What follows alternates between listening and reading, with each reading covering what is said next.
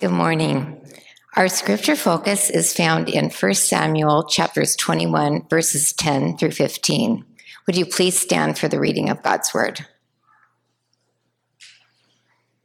David fled that day from Saul's presence and went to King Achish of Gath. But Achish's servants said to him, "Isn't this David, the king of the land? Don't they sing about him during their dances? Saul has killed thousands, but David his tens of thousands." David took this to heart and became very afraid of King Achish of Gath. So he pretended to be insane in their presence. He acted like a madman around them, scribbling on the doors of the city gate and letting saliva run down his beard. "Look, you can see the man is crazy," Achish said to his servants. "Why did you bring him to me? Do I have such a shortage of crazy people that you brought this one to act crazy around me? Is this one going to come into my house?" This is the word of the Lord. Thanks be to God. Please be seated. Well, good morning, Hallows Church. It's great to be with you today. Um, my name is Andrew, and I serve as one of the pastors here and have the privilege of leading us through our study of the scriptures today. So if you have your Bibles, let me encourage you to grab those and turn them open to First Samuel chapter twenty-one, to that passage, our uh, rather obscure and perhaps uh, strange passage that our friend Sue read for us a moment ago. But First Samuel chapter twenty-one, you find your way there, and I will voice another prayer over our time together, and we will dive right in. Heavenly Father, we thank you for your word. We thank you for the grace and the goodness that you have shown us in Jesus. We thank you for life. We thank you for hope. We thank you for freedom. We thank you for all that Christ brings to us, and we praise you this morning for that. Is in a moment where he's surrounded by his enemies, he's hiding in this Philistine city, and and at some point he declares, "When I am afraid, I will trust in you. In God, whose word I praise, in God I trust. I will not be afraid. What can mere mortals do to me?" Now, at first, David thought mere mortals could do a lot to him. After all, Saul, the king of Israel at the time, at least king in name only, he, he was trying to slaughter David. He wanted to take David out. And so you had that moment in last week's passage where David is fleeing Saul, and he goes to take refuge and to find resources and uh, among the priests in a place called Nob. But as he's taking refuge there and he's being supplied some resources that he needed, he then decides, "I can't stay here much longer because Saul's reach is real." And Saul's reach is real strong. And so David decides to get up and to move into, much to everyone's surprise, he moves into Philistine territory and he begins to hide among his enemies, a guy by the name of King Achish. King Achish and the Philistines, much like King Saul, they too wanted to put David to death. After all, David was the one who slaughtered their hero, Goliath. He was the one who took Goliath out. And so David in this moment has lots to fear. He has lots to be afraid of. Both the rulers of Israel, King Saul, and the rulers of the Philistines want to take him out. He isn't safe at home, and he isn't safe abroad. There's really nowhere for him to go. Now, what's interesting about this is that David earlier was anointed by God to be the next king of Israel. He was anointed by God through the prophet Samuel, but his anointing did not prevent him from suffering or from troubles or from being afflicted. And what we find as we kind of journey through David's story here in First Samuel is that his path to the throne, the very purpose for which he was anointed in the first place, his path to the throne would prove to be a rough and rugged one. And the last final third of First Samuel is devoted to reporting David's troubles, David's afflictions, David's trials. His anointing did not deliver him from those difficult dynamics.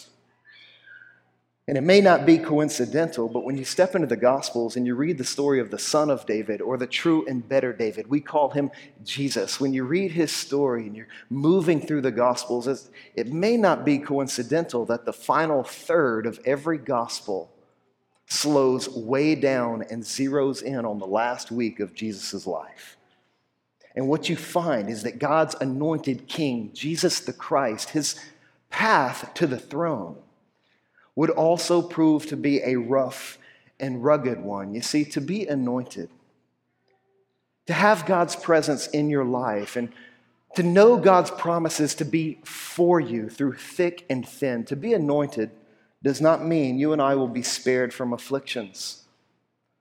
But what it does mean, those who are aware of the presence of God, the promises of God, who are living by faith in Jesus, what it does mean is that those afflictions, though we may not be spared from them, they will in the end actually prove to serve us. And the Lord will flip the script on them in dynamic, powerful ways. You see, crosses precede and lead to crowns in the kingdom of God. This is the story of David. This is the story of Jesus. And what we will find in the church is that there's a sense in which that is our story as well. And so David's story illustrates this dynamic, and as it does, it anticipates the story of Jesus, because every story in the Bible whispers the name of Jesus. Every story in the Bible leads us to him, this one included, believe it or not. But I want you to think for a moment about David's afflictions. Now, we know that David fled from Saul's presence, that he was trying to get away from a guy committed to kill him. And as Pastor Jeff pointed out a few weeks ago, the reason Saul wanted to kill David is because he was envious. And envy can always drive people mad. At one point, Saul even turns on his own son, and he hurls a, a spear in his direction. And he was jealous of David. He wanted to take David out. He was envious of David's influence and his popularity. David had gone viral, so to speak. Everyone knew his name. Everyone was speaking about David. Songs of David even reached the Philistines. So you have this moment where Achish's servant said to him, "Is this David, the king of the land? Don't they sing about him during their dances? Saul has killed thousands, but David his ten thousands." David was a pop cultural phenomenon, and Saul's ego couldn't handle it. He was envious. He was jealous. He wanted to take him out. Now, of all the sins that exist in the world, and there's a lot, of all the sins, envy is the only one that brings no pleasure at all. There's at least a, a fleeting sense of pleasure behind different sins that we may engage. There's a reason why we sin, and it's not because sin is, at first, not enjoyable or not pleasurable or not desirable. That's true of every sin in the world except envy. Envy's the one sin where there's no hint of pleasure in it at all. Envy is like a kamikaze pilot just flying into a warship, taking out the person who is envious and the person who is envied. This is what's going on with Saul and David. Saul is envious Um, of David, and he's trying to take him out, and in the process, Saul's going to take his own life out as well. And so David's fleeing Saul because Saul wants to kill him. But then again, he goes to a place no one expected. He tries to hide among the Philistines. Now, whereas Saul wanted, was envious of David, you get to Gath, and you find that King Achish and the Philistines, they were outraged by David. They were outraged by David because David's the one who exposed the futility of their idolatry. He was the one who exposed the fact that they put their faith in Goliath to defeat Israel on their behalf. But then if you're familiar with the story of David and Goliath, you know David stepped out onto the scene, and, and he had put his faith in the name of the Lord his God. And the Lord his God gave him victory over the giant, exposing the futility of the Philistines' idolatry, that the gods they were trusting in to deliver them that day, that this mammoth of a man, Goliath, this warrior who would fight on their behalf, he wasn't strong enough. He wasn't good enough. Now, both those who were envious of David and those who were outraged by David wanted to kill him. They want to take him out. And we're told in today's passage that David took these factors into his heart, and And we're told that he became very afraid of King Achish. He became very afraid. Now, the reason why that's important is because this is the only time in all of First Samuel, David is described as being afraid.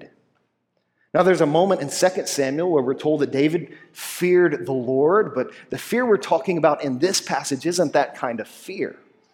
David is afraid of his enemies. He's afraid of the ones who are trying to take him out, and he doesn't want to die at their hands. Now, you hold that in your mind and you think back to Psalm fifty-six, and you will hear David echoing this dynamic. Listen to what he says. He expresses his fear in that psalm. In Psalm fifty-six, he prays, "Be gracious to me, God, for a man is trampling me. He fights and oppresses me all day long. My adversaries trample me all day, for many arrogantly fight against me. They twist my words all day long. All their thoughts against me are evil. They stir up strife. They lurk. They watch my steps while they wait to take my life." Now, most of us will live our entire lives not knowing what it is like to be hated by someone so much that they want to take your life. In fact, the odds of being murdered are very, very slim. It's like one in nineteen thousand that that would actually happen to someone. But death... Death, the odds of dying are about absolute. And death is something that many people fear. There are some who try to act like they're not afraid to die, but if they are claiming to not fear death, they're probably a bit delusioned and aren't thinking deeply about what death is. You see, death is not good. Death is not natural. Death is described in the New Testament as an enemy. That death is an enemy that we must all face. And, and when that day comes, the question is, will faith hold steady in our hearts? Will we be able to say with David, "When I am afraid, I will trust in you. Though death is real, I'm going to focus on what's really real, and there is a God who is bigger and badder than death itself." And so David would write in Psalm fifty-six a second time, "In God, whose word I praise, in the Lord, whose word I praise, in God I trust, I will not be afraid. What can mere humans do to me?" And see, faith is a deliberate act of a defiant will. It's a deliberate act of a defiant will. It chooses to trust the Lord when confronted with the feeling of fear, even fear of death. And so David is dealing with these fears, these real emotions, these real feelings. He's dealing with those in Gath, and yet he still says, "In God I trust." Now, Christian, there's a, a very important lesson you and I need to learn.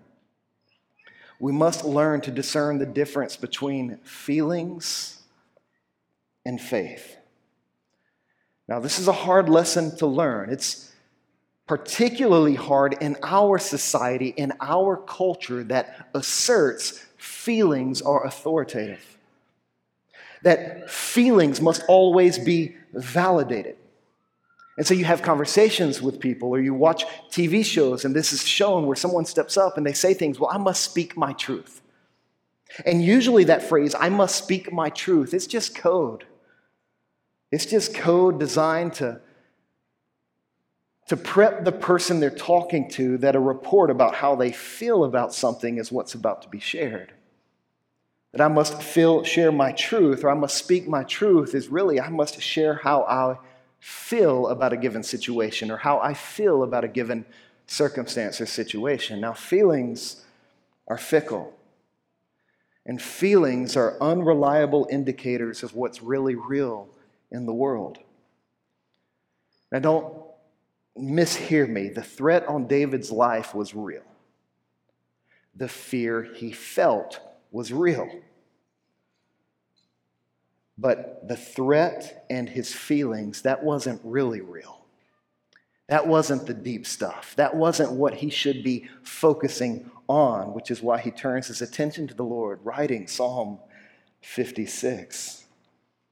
You see, what's really real isn't what mere humans could have done to him. What's really real wasn't the threat of death that was looming over his life. What was really real was for David was the God who promised to be for him, was the God who was with him, the God who was capable of delivering him even as he took refuge in the city of Gath.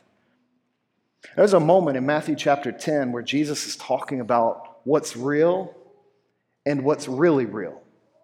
And he makes this statement in Matthew chapter ten, verse twenty-eight, "Don't fear those who kill the body." Now, that, that's real. That can happen. Don't fear those who can kill the body, that is, those real things, but are not able to kill the soul because that's not really real. That's not the deep stuff. That's not the eternal stuff. That's not the truest stuff. And then he goes on. He says, rather fear him who is able to destroy both soul and body in hell. Now, he says this in the context of the gospel where he is assuring everybody he's listening to that the same God who can destroy is the same God who can deliver. It's the same God who can rescue those who turn to him and trust in him and look to him. That the God who is really real is really real over judgment, and he is really real over deliverance and salvation. This is what David believed. This is what David believed. So he would turn his attention to the Lord. And although the threats on his life was real, his God was really real. And in a deliberate act of a defiant faith, he He expressed trust in the Lord. And as you continue to read David's story, you discover that God did deliver David from the hands of his enemies. That God, that David's life was spared that day. Well, what's interesting about this story is that the Lord used a bizarre means to do so. Because we're told that David, when he was spotted by Achish's servants, and everybody started to say, hey, that's the king of Israel. That's the one who slaughtered Goliath. We need to take that dude out. David started to pretend as though he was insane. He acted like a madman.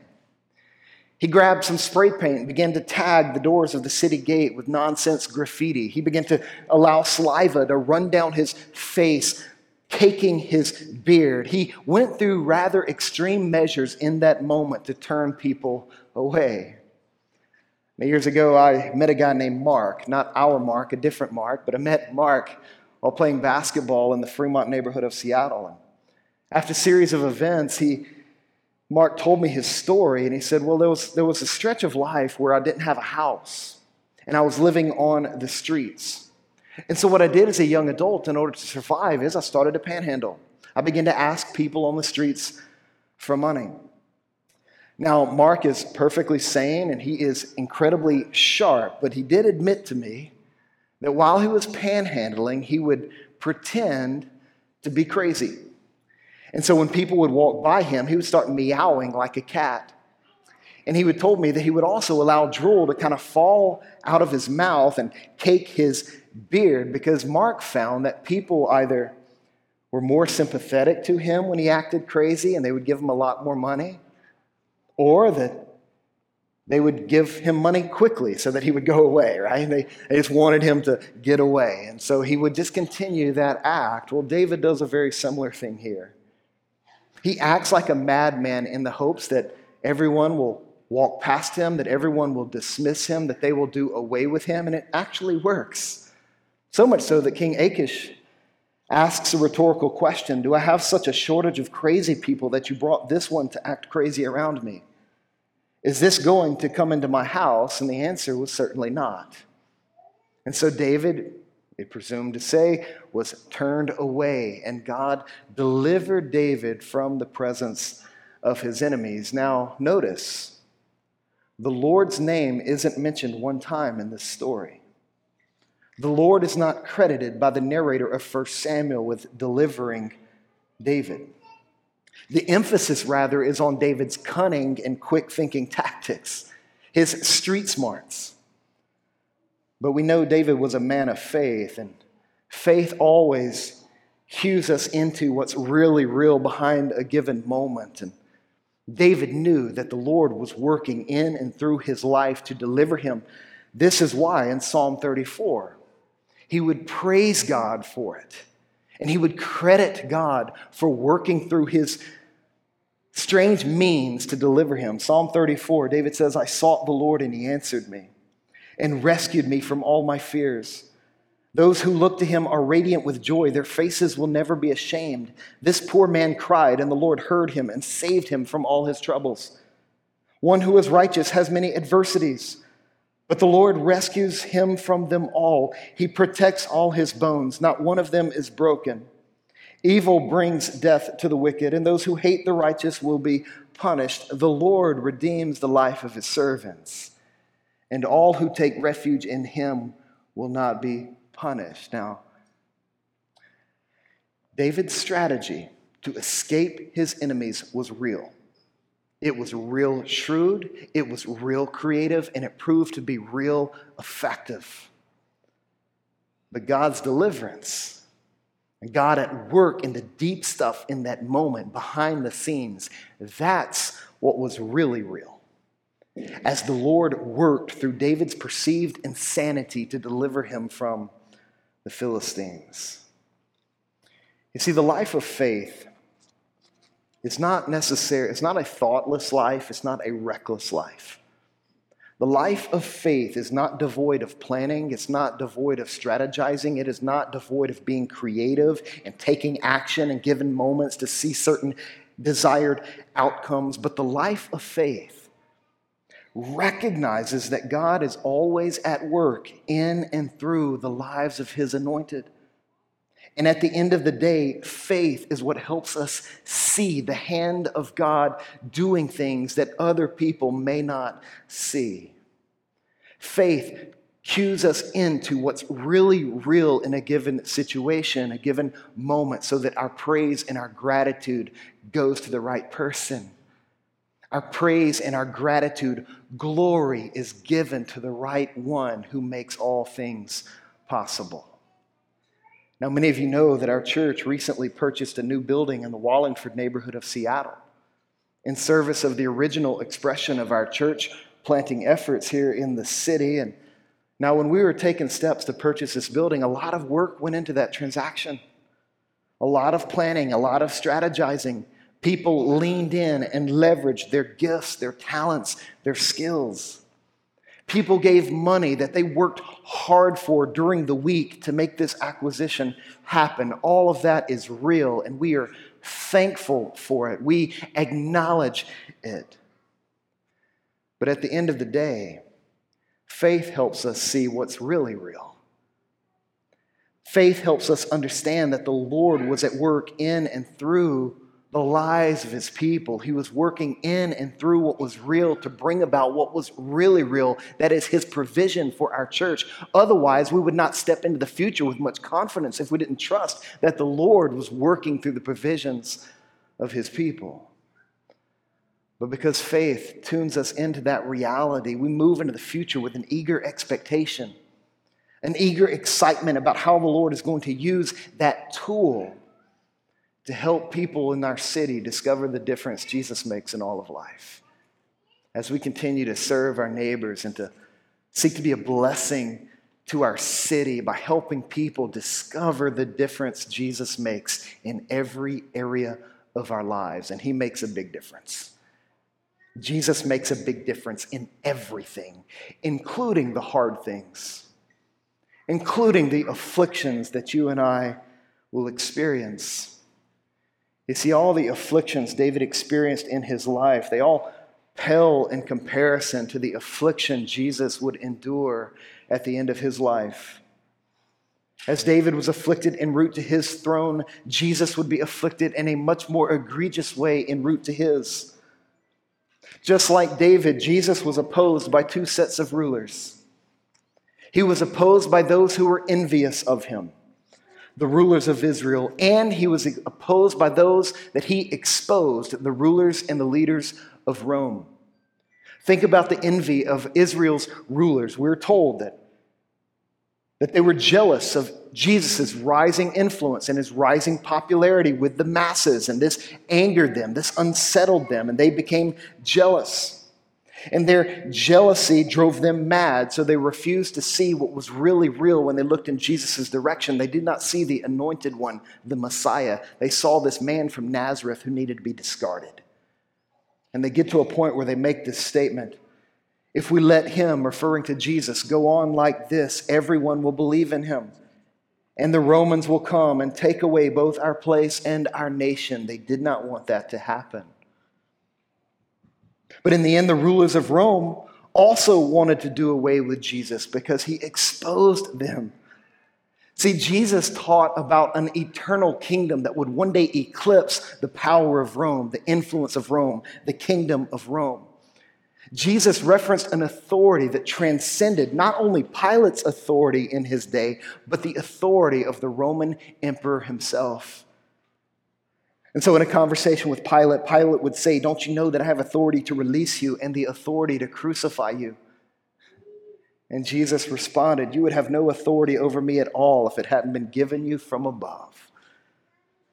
During all that was real taking place around him, Jesus appealed to what was really real. And he exercised faith while standing before Pilate. And soon after that, what happened? Well, Jesus was treated like a madman, wasn't he? He was mocked and ridiculed. He was spit upon so that other people's saliva began to drip through his beard. His flesh was ripped open. His hands and feet were nailed to the cross. Jesus died the cursed death of a crazy person. The anointed one was not spared from those afflictions, but what we find in the story of Jesus is that he would be served by those afflictions. Because three days later, after dying on the cross, he would rise from the grave in a glorified body, defeating sin, defeating Satan, defeating death, paving the way for sinners and sufferers like you and me to enter the eternal kingdom of God. Paving the way for you and I to live our lives, not in light of what's real in life, but to live our lives in light of what's really real. And so Jesus opens that reality for us. The anointing of God's presence in David's life, the anointing in Jesus' life, that, that same anointing would now become available to you and to I as we put our faith in Jesus, and God's presence is given to us. His promises are fulfilled for us, and we live in light of these realities. And when we live in light of these realities, we don't live under the delusion of thinking that we will be spared from afflictions in this life. No. We live in light of the fact that every affliction we endure, every affliction we suffer, it will serve us in the end. It will serve us in the end. David learned this lesson. David believed this to be true as he walked his rough and rugged road to the cross. Listen to what he says again in Psalm fifty-six. Praying to the Lord, he stated, "You yourself have recorded my wanderings." Another way of translating that is miseries. Then he says, "Put my tears in your bottle. Are they not in your book?" What he's saying is that all the tears I've wept along the road to the throne, no tear has fallen to the ground to be wasted. He's saying the Lord is capturing them and he's putting them in a bottle. He has them recorded in his book so that one day all of his afflictions, the flip will be, the script on those afflictions will be flipped so that it will serve David in glory, just like Jesus' afflictions would serve him in glory. And you and I who live by faith in Jesus, we rest assured that our afflictions will serve us in glory too. Hear these words.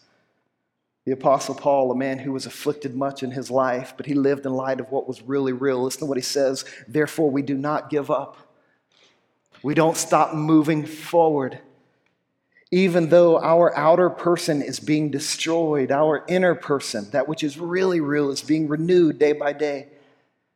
He says, "For our momentary light affliction is producing for us an absolutely incomparable eternal weight of glory.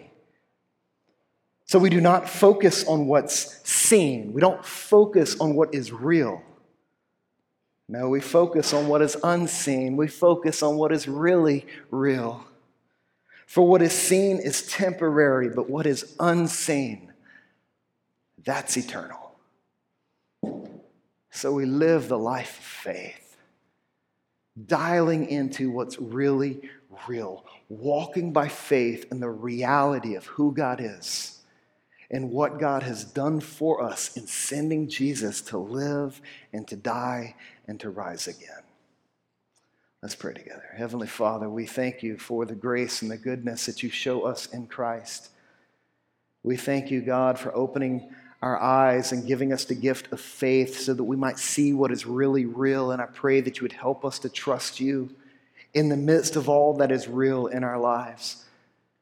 Help us to lean into you, to trust you, to have our perspective rewired in every moment, God. And whatever afflictions we encounter, whatever afflictions we endure, we trust, we trust that by your grace and for your glory, they will serve us in the end. And we look forward to seeing that incomparable, eternal weight of glory manifesting itself in our lives in heaven for all of eternity. God, we love you and we pray this now in Jesus' name. Amen.